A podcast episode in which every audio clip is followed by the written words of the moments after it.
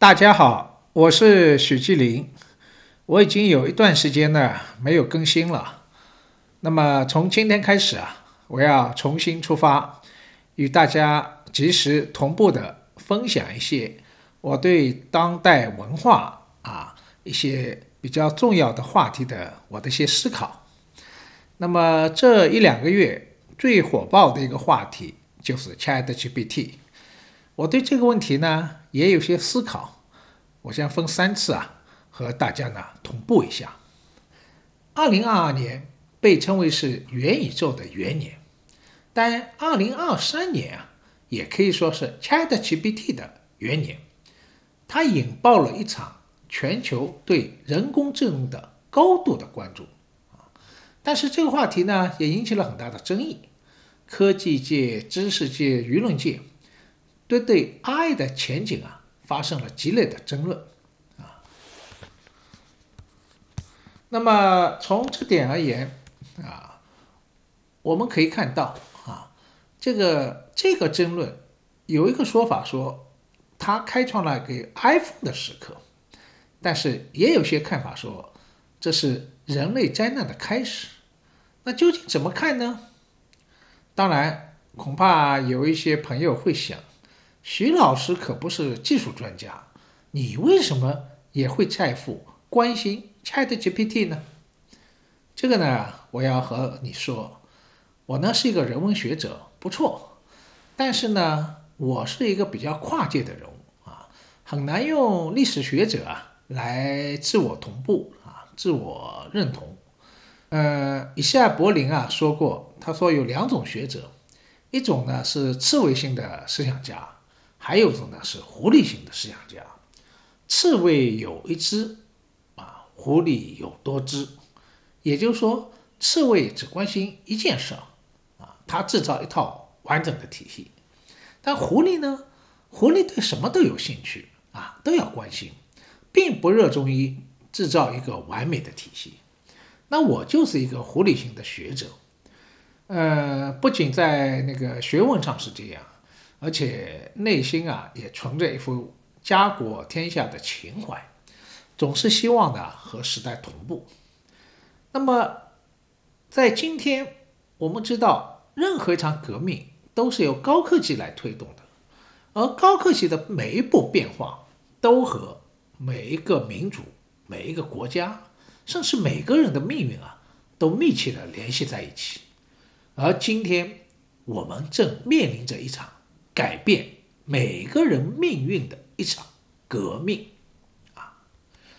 那么，这个 ChatGPT 意味着是一场什么样的革命呢？哎，我现在来告诉你，这场革命啊，可以说是人类历史上第四次里程碑式的科技革命。也就是说，在近代以后。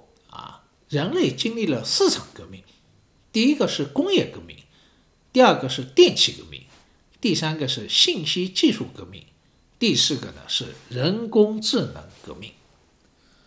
那么工业革命是由蒸汽来推动的，啊，有了火车头，生产的方式啊开始机械化，而电气革命呢，啊，我们都知道，电到今天为止还是。最普遍的一个能源啊，整个提高了生产力，改变了人类生活。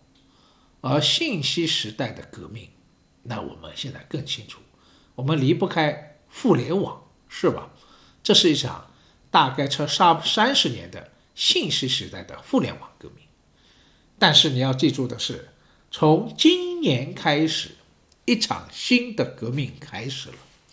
这个就是智能时代的革命，啊，这场革命它所带来的影响和全方位的意义，一点不亚于前三次革命。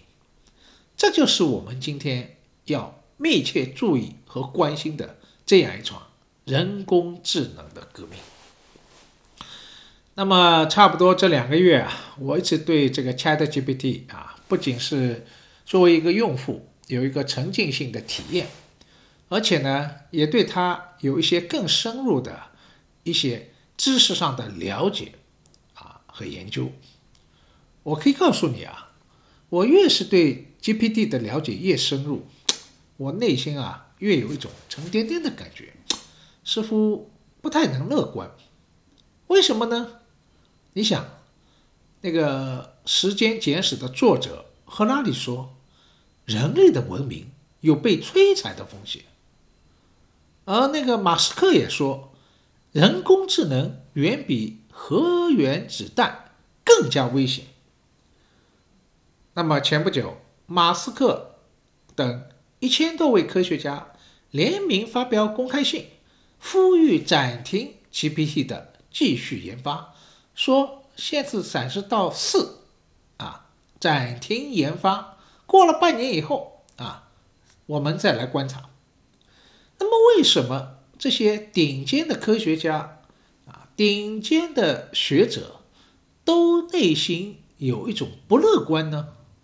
啊那么这部分啊，恰恰我想是我们要来回过头来分析的。那么今天我想是着重和大家讨论一个问题，这个问题就说，ChatGPT 它的自身的能力问题啊，我们都知道 ChatGPT 有超级的学习和逻辑能力，但是它会有创造性的思考能力吗？哎，今天我就围绕这个核心问题呢来展开。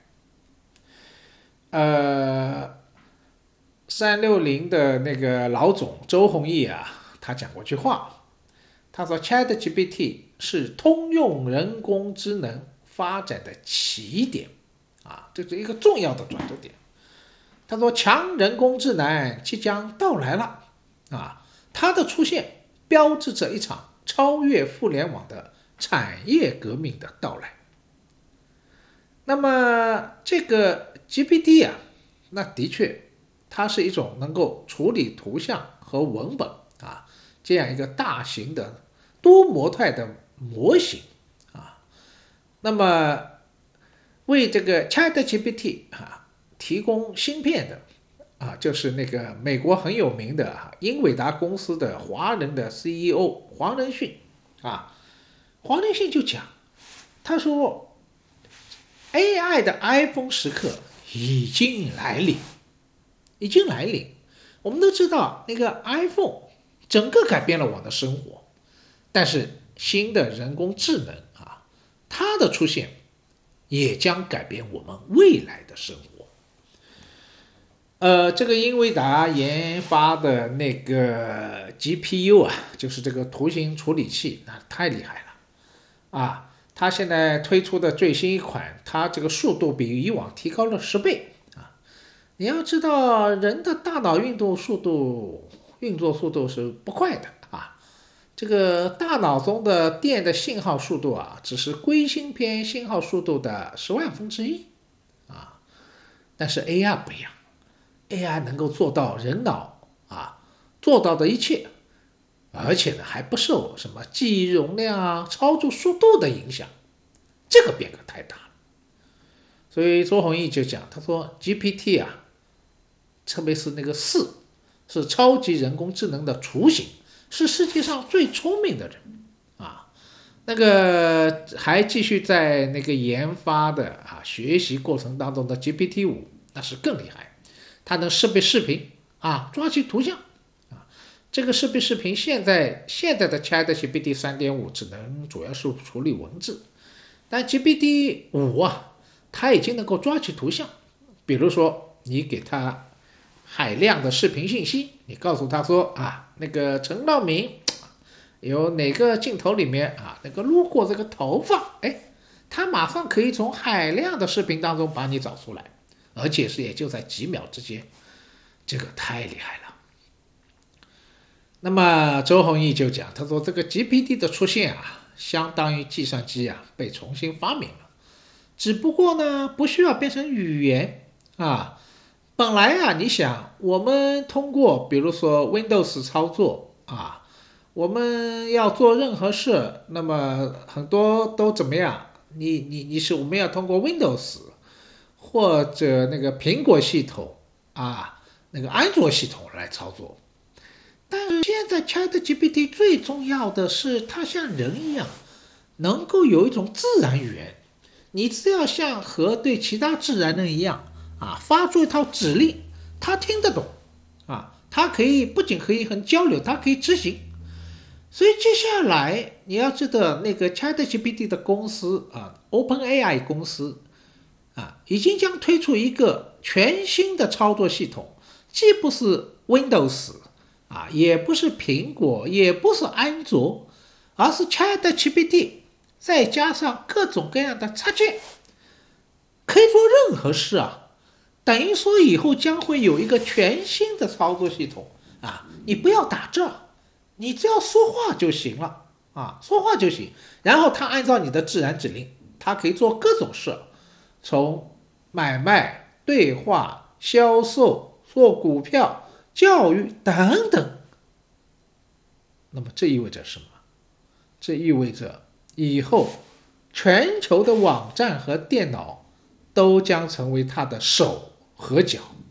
所以这个东西太厉害了，它等于。一推出以后，它将操控整个世界。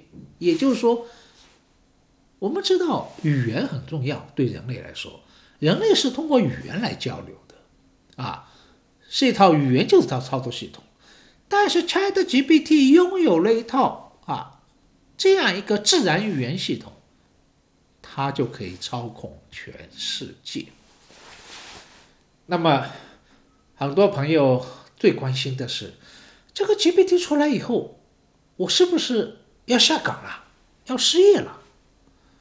从目前来看啊，的确有好多工作是很容易被取代，啊，那个我看了一下，差不多有七类工作很容易被取代。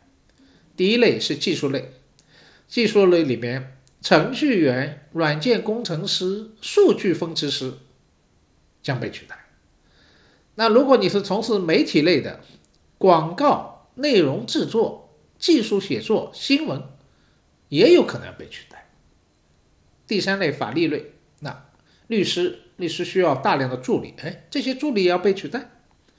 第四类市场，市场的研究分析师、交易员、会计师，还有客服，也将被 ChatGPT 取代。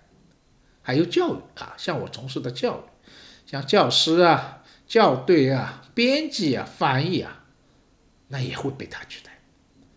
还有金融类，那个金融分析师、个人财务顾问，ChatGPT 会比你做的更好。还有艺术类，啊，平面设计师也将会被他取代。所以你看，这个冲击将改变整个就业市场、整个职业结构。所以接下来面临挑战，无论是自己还是未来的孩子，啊，你要选择什么样的职业？你今天将重新出发。过去我们认为最红的，像管理、金融、会计，那些和计算理性有关的那些最我们说报酬回报最高的那些行业，很有可能。以后像变得简单，而不再像今天这样重，这个冲击实在太大。当然了，那个现在这个 ChatGPT 的发展很快，那么到目前为止啊，我们现在暂时大部分能用的还只能是 ChatGPT 的三点五啊。虽然现在有了四，但是呢要收费，而且还要排队。那么我自己对 ChatGPT 的用户体验啊，呃，现在目前为止基本上还是三点五啊，相信各位用过 ChatGPT 的大概大部分也是用的三点五。那么我接下去和大家要分享一下啊，这个我对 ChatGPT 三点五的一个用户的体验。简单的说，我用三句话，叫一流的逻辑，二流的内容。三流的文采，这个什么意思呢？哎，用过 ChatGPT 的都知道，它会像自然人一样啊，有上下文非常好的阅读能力啊。这个过去这个 AI 啊，只能对数据进行提炼和分析，但是它现在已经具有一种什么功能啊？叫生成功能，哈哈，他自己会有思考了啊，这个太厉害了。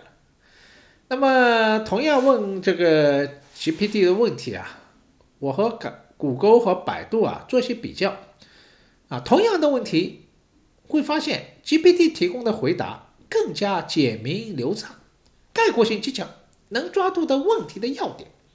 然后你也可以不断的追问、追问、再追问啊，所以它上下文的理解和互动能力啊，已经和自然人呢是不相上下。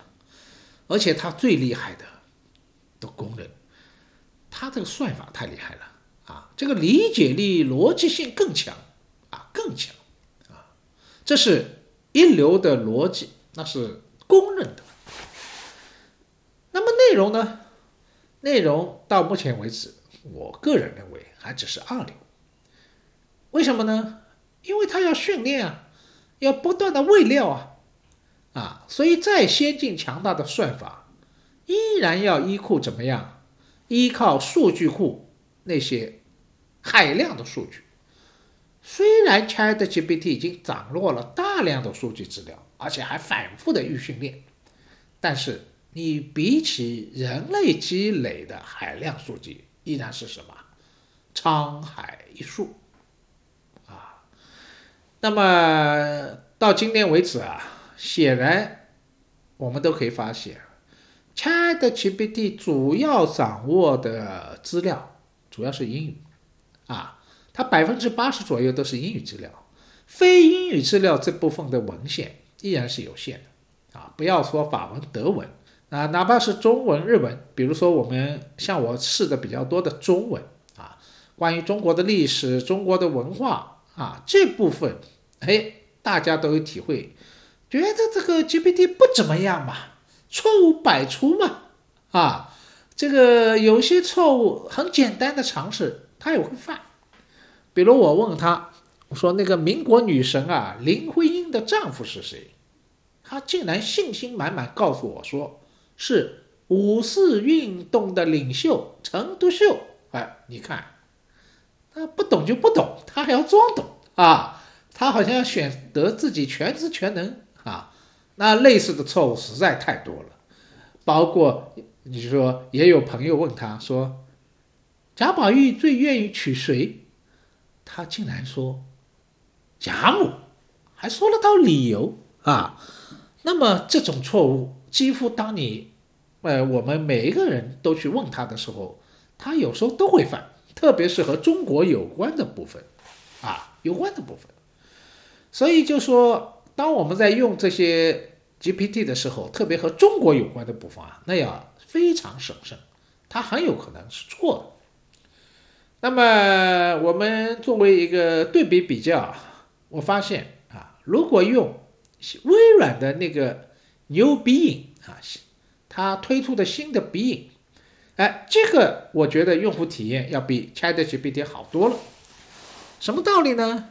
那个牛鼻影啊，新的鼻影啊，它是一个搜索引擎啊，这个和 GPT 是不一样的。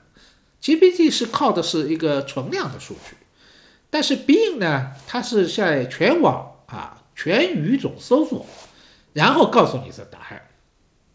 但是呢，它又有 Chat 功能，也就是说对话功能啊。又采纳了 GPT 四的架构，所以那个既然是一个搜索引擎，那牛逼硬啊，它的信息的拥有量和准确性啊，那是远远超过 ChatGPT 的三点五。所以我说 GPT 在内容上是二流的啊，就意味着我们不要过于相信它啊，这个它所掌握的资源非英语部分是相当有限的。第三个呢，就是三流的文采，哈，你发现没有？GPT 啊，它是一个很好的一个秘书啊，它的文字风格非常规范，也非常简洁，符合标准，就像一张完美的满考满分的一个答卷啊。但是呢，你发现没有？ChatGPT 缺乏个性和文采。啊，当然你可以下命令啊，你给我写一篇徐志摩式的散文，啊，你给我写一首浪漫的诗歌啊，拜伦式的，哎，他可都可以模仿。但是呢，他展示的、显示的这些语言风格啊，你总是觉得好像缺乏个性，似曾相识，好像没有什么太多的新意啊。你比如，他不会跳出一种惊人的、你想象不到的语言，像鲁迅先生在描述自家后院的那个树的时候，他会说：“我家后院有两棵树，是吧？一棵是枣树。”另外一棵也是枣树，啊，那些妙语这是 ChatGPT 无法生产的。什么道理呢？因为 GPT 在文字风格和意境上，它现在还远远不具有人类的那种创造力。哎，它可以模仿啊，模仿各种风格和文体。但是我以后会给你分析，因为 ChatGPT 啊，缺乏生活时间的感受。和个性的情感，他无法创造出具有独特韵味的语言风格，创造不出来啊。那么这点呢，也就意味着说，ChatGPT 到目前为止，它不可能像人类那样有一种深度的思考。那么这点呢，这当然是程序员啊为 GPT 啊 GPT 呢设置的人设，他自己承认啊。他说：“我不能像人类一样有自主意识和主观体验，也不能像人类一样具有创造性、判断力、道德判断这些复杂的思考能力。没有。尽管我可以在某些方面出色，但我无法完全替代人类思考。我只是一个工具啊，可以辅助人类完成一些任务，但不应该完全取代人类思考和决策的能力。”啊，那么这个当然是程序员的一个设定，但是这个设定当然是目前，但现在那个 GPT 的进步神速啊，GPT 的四就比三点五，据说就是一个质的变化，啊，五更这样，那么很多人就关心一个问题：GPT 最终能够替代人吗？那么要回答这个问题啊，我们首先要了解什么是人。我们都知道人是什么，地球上的万物之精灵，它具有一般动物不具备的理性、情感和意志，是吗？叫知情意，这三个结合才是完整的人格。那么我们来分析一下这三种能力，先讲。GPD 的理性能力 GPD 呢？这个我们说，那个它具有的理性能力是一种什么理性呢？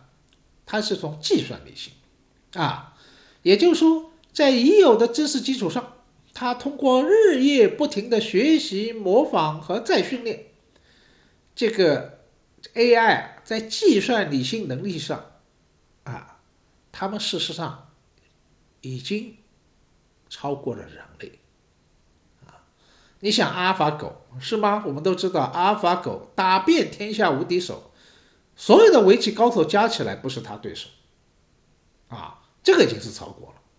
因为围棋它依赖于计算理性，那么随未来啊，自然人和人工智能以后可以互相学习、模仿、竞争，啊，这将不是一个科幻。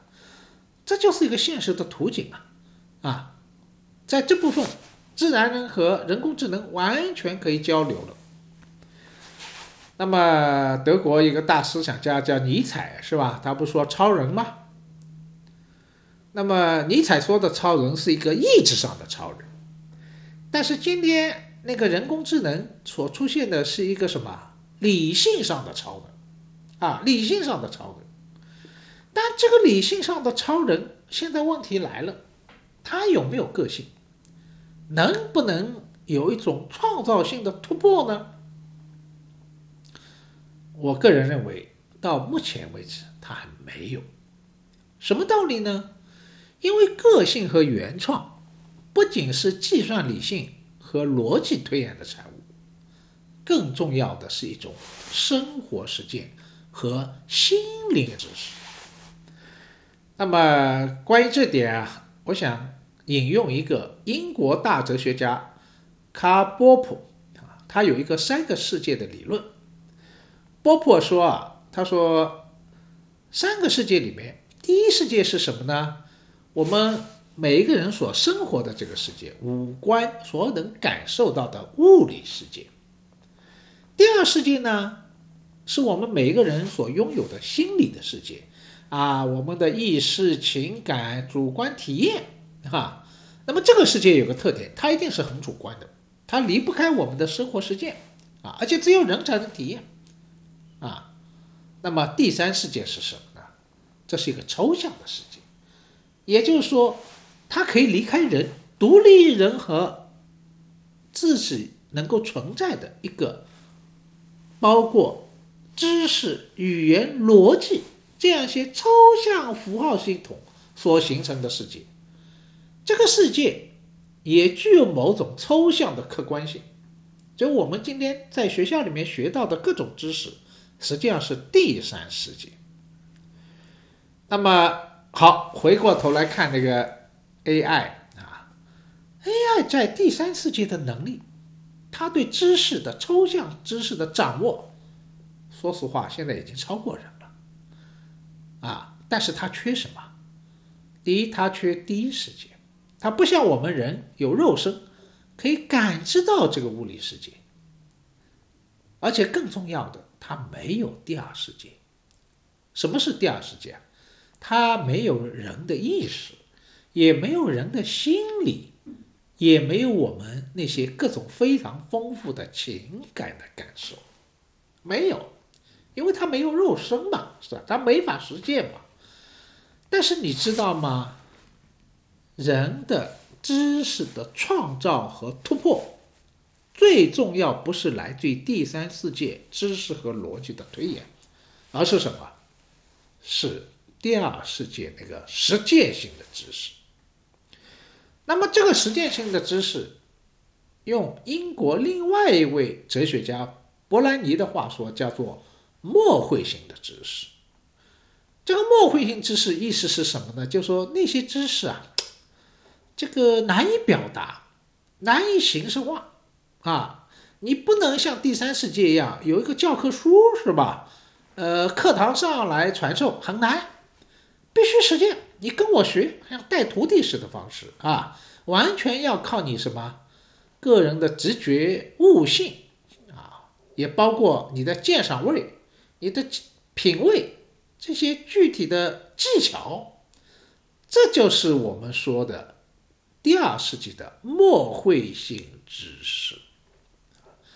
那么这一点啊，你你想一下，你所从事的行业，如果特别是实践性很强的行业，是不是那些最重要的知识都是这些默会性的知识呢？啊，比如说游泳吧，比如说开车吧。是吧？你把游泳、开车的抽象知识学得再好，你会游泳吗？不行。你会开车吗？不行。你非得实践，这里面有技巧啊，有直觉，有悟性啊。你看，这就是我们说的默会性的知识啊。那么，我有一个美国的朋友啊，他说过一句话啊，他带学生啊，是美国斯坦福大学的教授。他说：“世界上只有两种学生，一种是不用教的，还有一种呢是教不会的。那么他指的就是说，哪怕做学术研究，也需要什么人的直觉、悟性那些默会知识，不可能完全通过知识的传授来教给你，要靠自己去体会、去体验。所以，聪明的学生。”不用教，点拨下他就灵了。而不聪明的学生，你手把手教，他也领会不了，教不会啊。道理就在这。所以你看，由于那个 AI 啊，包括这个 ChatGPT，它没有肉身，它无法体验第一世界，也因此产生不了第二世界的知识。所以怎么样？它就缺乏悟性。而我们说，想象力和创造力是离不开这个直觉和悟性。也就是说，今天这个 ChatGPT，它可以凭借第三世界储存的那些已有的抽象知识，它可以做什么？从一到十的知识的抓取、提炼、概括，甚至还可以生成。但是它做不了一个最大的事儿，就是零到一，从无到有的那个创新突破。所以从这点而言，AI 是什么？AI 就是一个超级大学霸啊。这个，但是呢，它只是学霸而已，它缺乏人类的那种智慧。你要知道，智慧比聪明要更高一个层次，是不是啊？所以它由于没有肉身，没有那种第二世界的实践性知识，所以它到目前为止还没有智慧。而任何创造性都和智慧有关，而智慧取决于什么呢？智慧取决于好的想象力。那个华人最优秀的数学家邱成东教授啊，那是拿过那个数学界的诺贝尔奖菲尔兹奖的。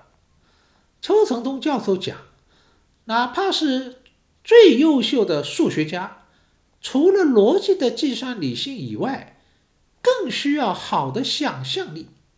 而好的想象力来自哪里呢？邱教授说，来自于丰富的情感。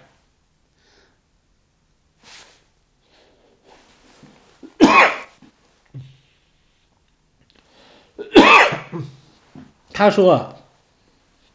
科学的创造和文学的想象是一回事啊，这个都需要情感，需要想象力。那么 ChatGPT 有没有想象力啊？哎，我告诉你，它已经有了初步的想象力。